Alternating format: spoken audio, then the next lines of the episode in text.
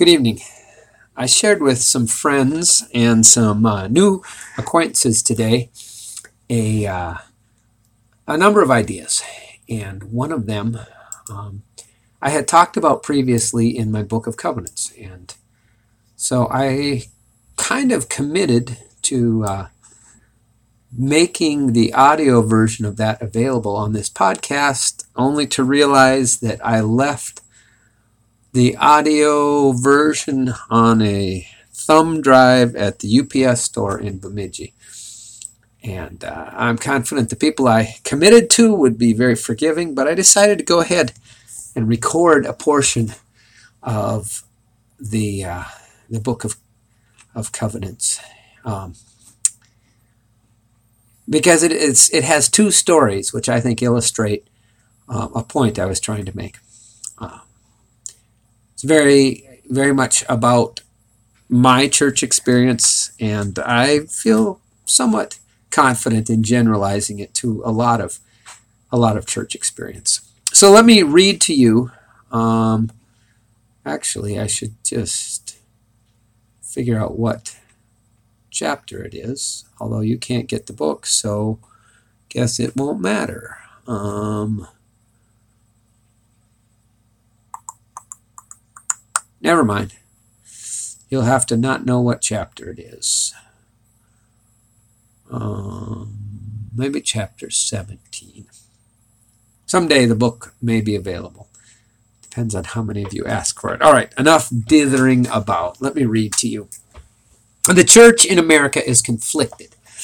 It is drawing two very different constituencies. The one longs for a place where sin will be called sin and people will be warned that unless they follow God's way, they will cause every form of society, from their families to the government, to crumble.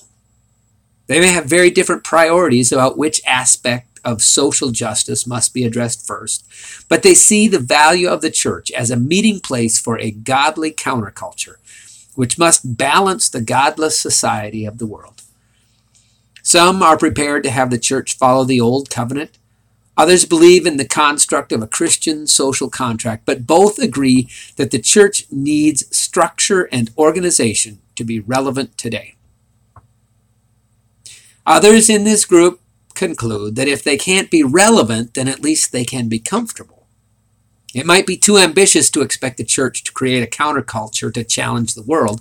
It might be more reasonable to create a country club where at least we can take a break from it the other constituency is a silent one. They don't speak for themselves, but they long for a place where grace is greater than their sin. They carry around the shame and failure of a life of sin and long to be part of some group where they don't have to forever fear judgment and forever fear feel like they are second class citizens. They need the message of forgiveness. The main, the main reason that they don't speak for themselves is that they hardly dare to hope that a place like that exists. But there are some who have found a place like that, who remember what it was like to be lost and try to point out to the church that if the one they call Lord came to seek and to save the lost, how can they do less? Others who fearlessly obey the sovereign commands of Jesus constantly find themselves serving such lost souls and long such lost and longing souls. And they call to those in the organized church asking them come and bring some of their energy and resources to where the need is greatest. The church is torn. Both desires seem valid. So most congregations try to do a little of each we will gather an enclave of individuals who want a place where their attempts to follow old covenant morality are affirmed and their kids can be safe from the world, and we will preach a message of grace that would be very refreshing if any of the people who needed to hear it were there.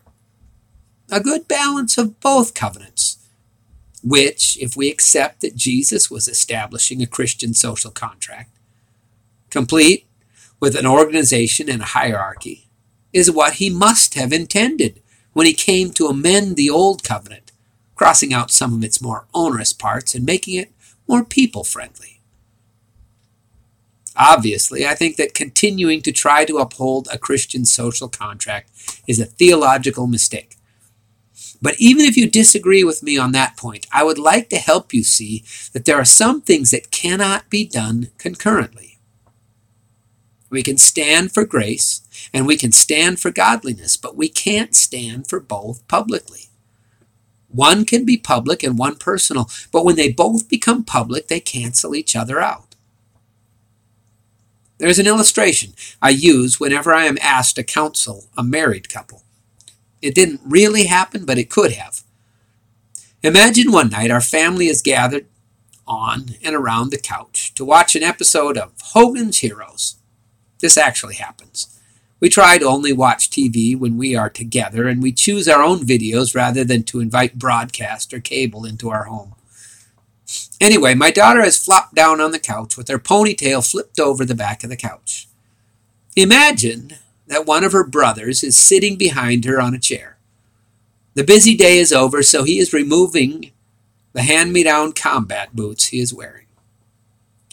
Noticing the ponytail hanging down in front of him and the bootlace he has untied, he surreptitiously ties the boot to the ponytail and waits for a reaction. When the episode is finished, he gets what he was waiting for a reaction my daughter, stands up, feels a tug, and goes ballistic.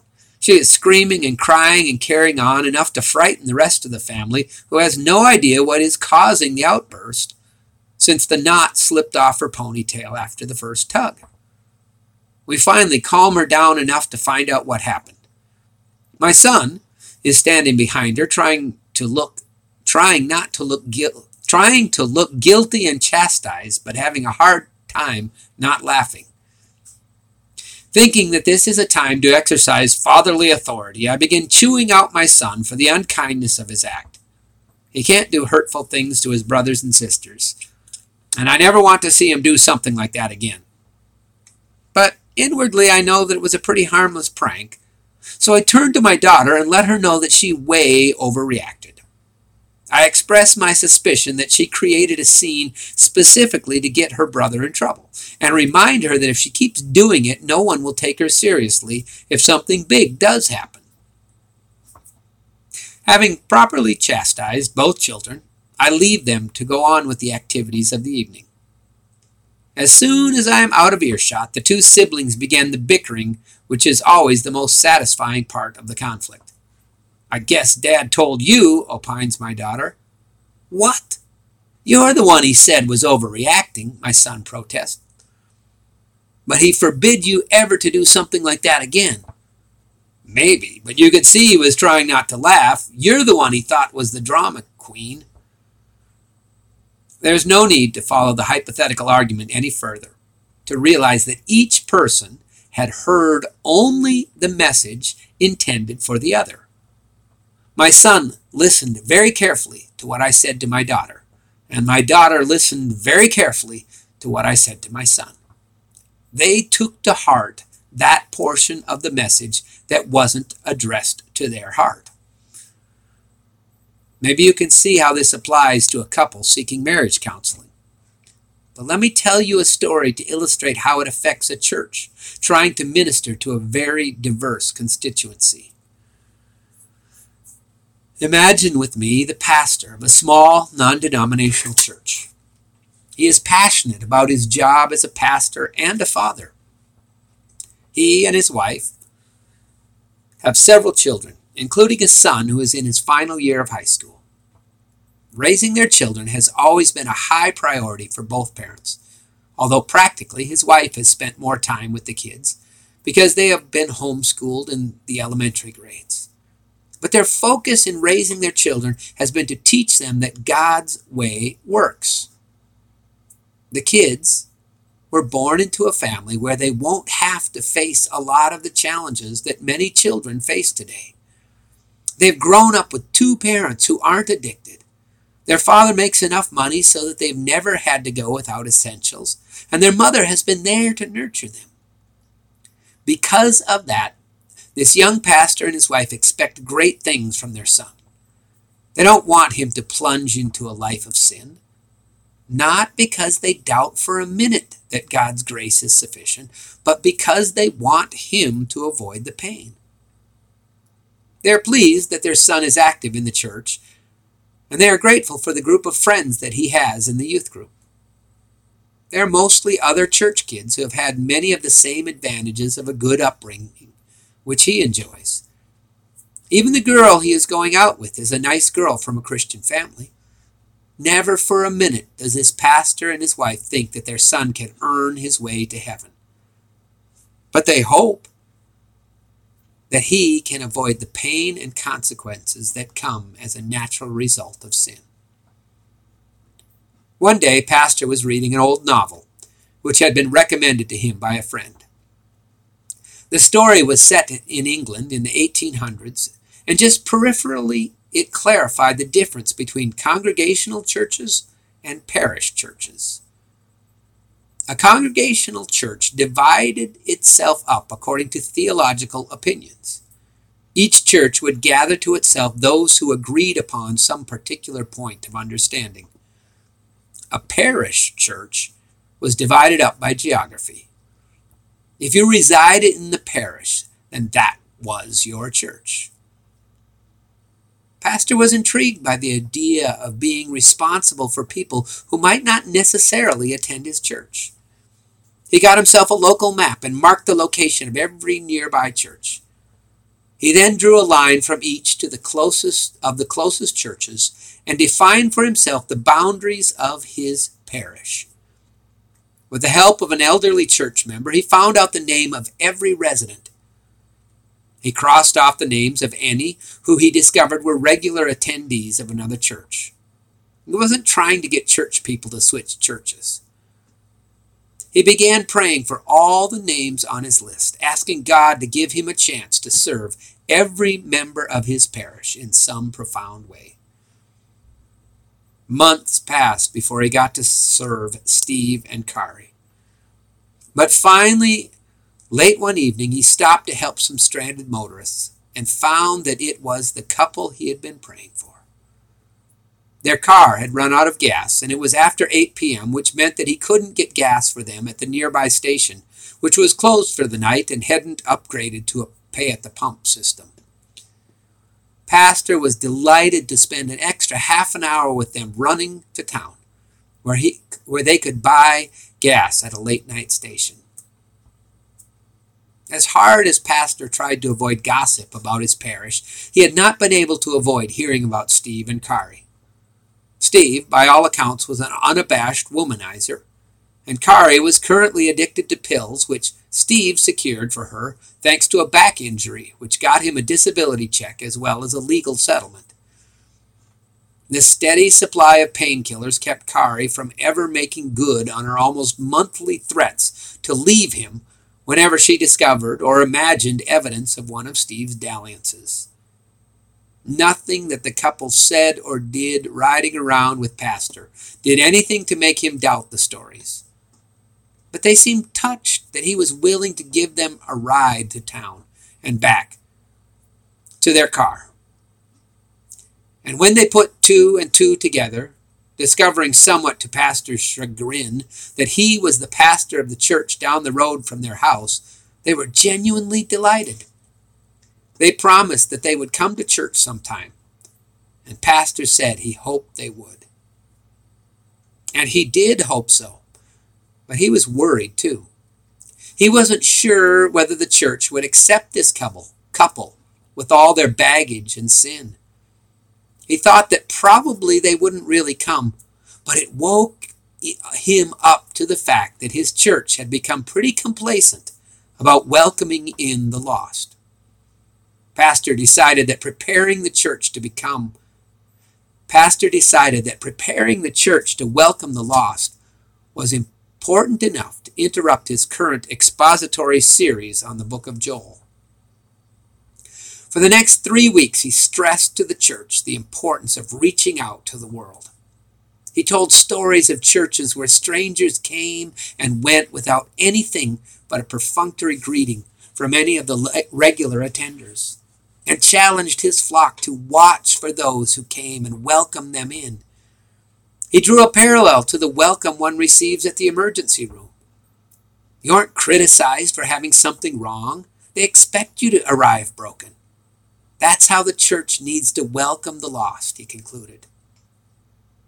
Then, as if on cue, Steve and Kari made good their promise to attend. Pastor was delighted to see the church welcome them in. He was pretty sure the elder who stood on the front walk between Sunday school and church visiting with Steve while he chain smoked three cigarettes had never before taken a smoke break. They were welcomed with open arms, and as delighted as he was that week, he was even more pleased when they came back several more times. They seemed to appreciate the welcome, and even though their attendance didn't seem to dent their vulgar approach to life, they seemed to like the new sense of belonging they felt. During their fourth week of attendance, Pastor addressed briefly the idea of the human conscience and the conviction of the Holy Spirit. He cast about for an example of a sin to which his congregation could relate, and used as, as his example littering. He told of a time when he had forgotten a bag of trash on the roof of his minivan where he had put it while he unloaded two coolers that were in the back. Thanks to the convenience of a push button which closed the tailgate, he didn't notice the bag of trash as he drove away from his home.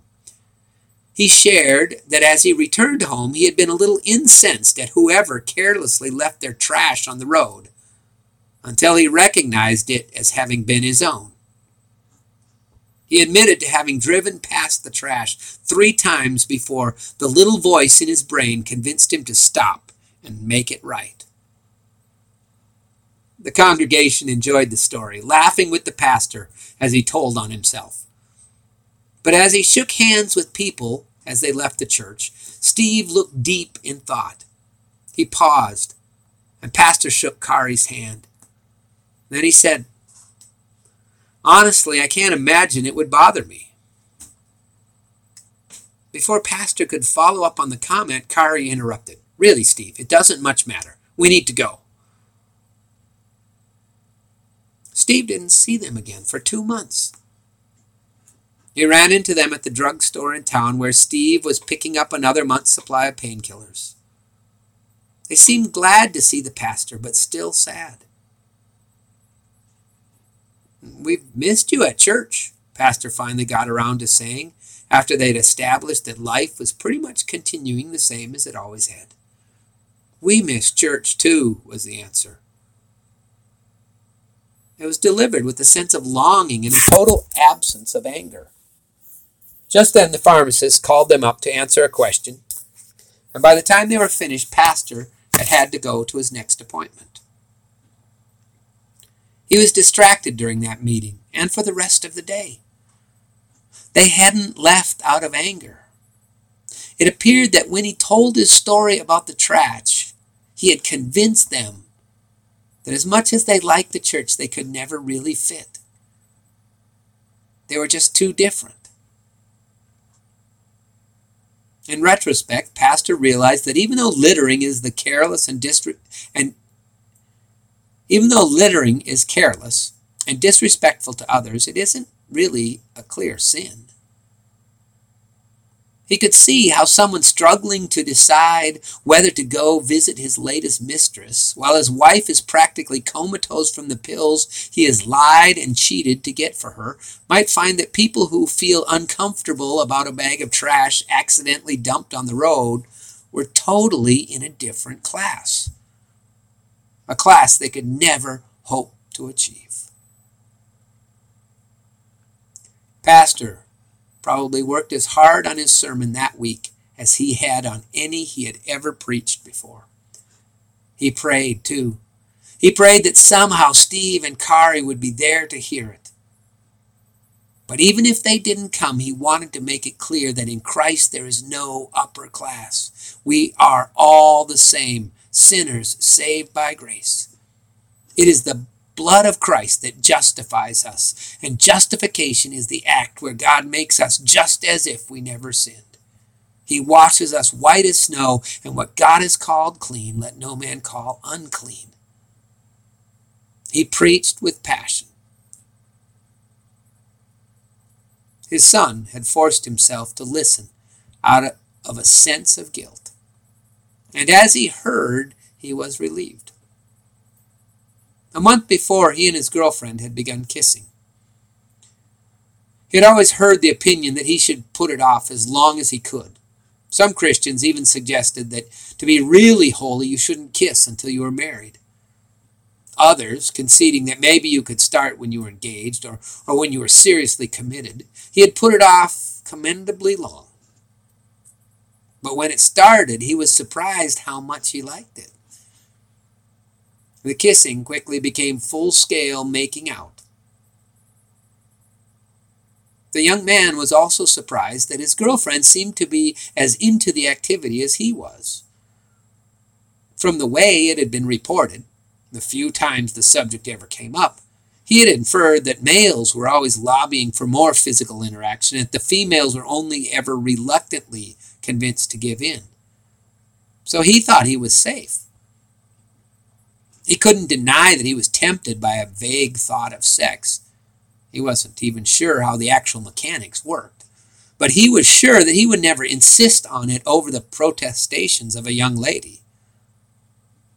But he never expected that she would want it almost more than him sometimes. Then, the previous evening, he had let his hand stray accidentally where it shouldn't have been. And instead of pushing it away or ignoring it, his girlfriend had ever so slightly leaned into it. He had gone no farther, and he felt guilty for even that compromise. But far stronger than the feeling of guilt was a desire for more. And the timing of this sermon was perfect. He wouldn't decide to commit fornication but after hearing that God could make him just as if he didn't sin if he happened to fall, he lost a lot of his resolve to make sure he avoided situation where falling would be easy. Within a month, he had slept with his girlfriend. A pastor can't help wondering sometimes whether anybody is listening. But someone was listening when he was talking about living as a good neighbor, taking responsibility for his mistakes, and listening to the voice inside us which calls us to be moral, a sermon which his son could have applied. The couple that needed to hear about grace listened and drew their conclusions. When he was preaching to them, even though they weren't here, it was his son who was listening judgment where grace was needed, and license where resolve was needed.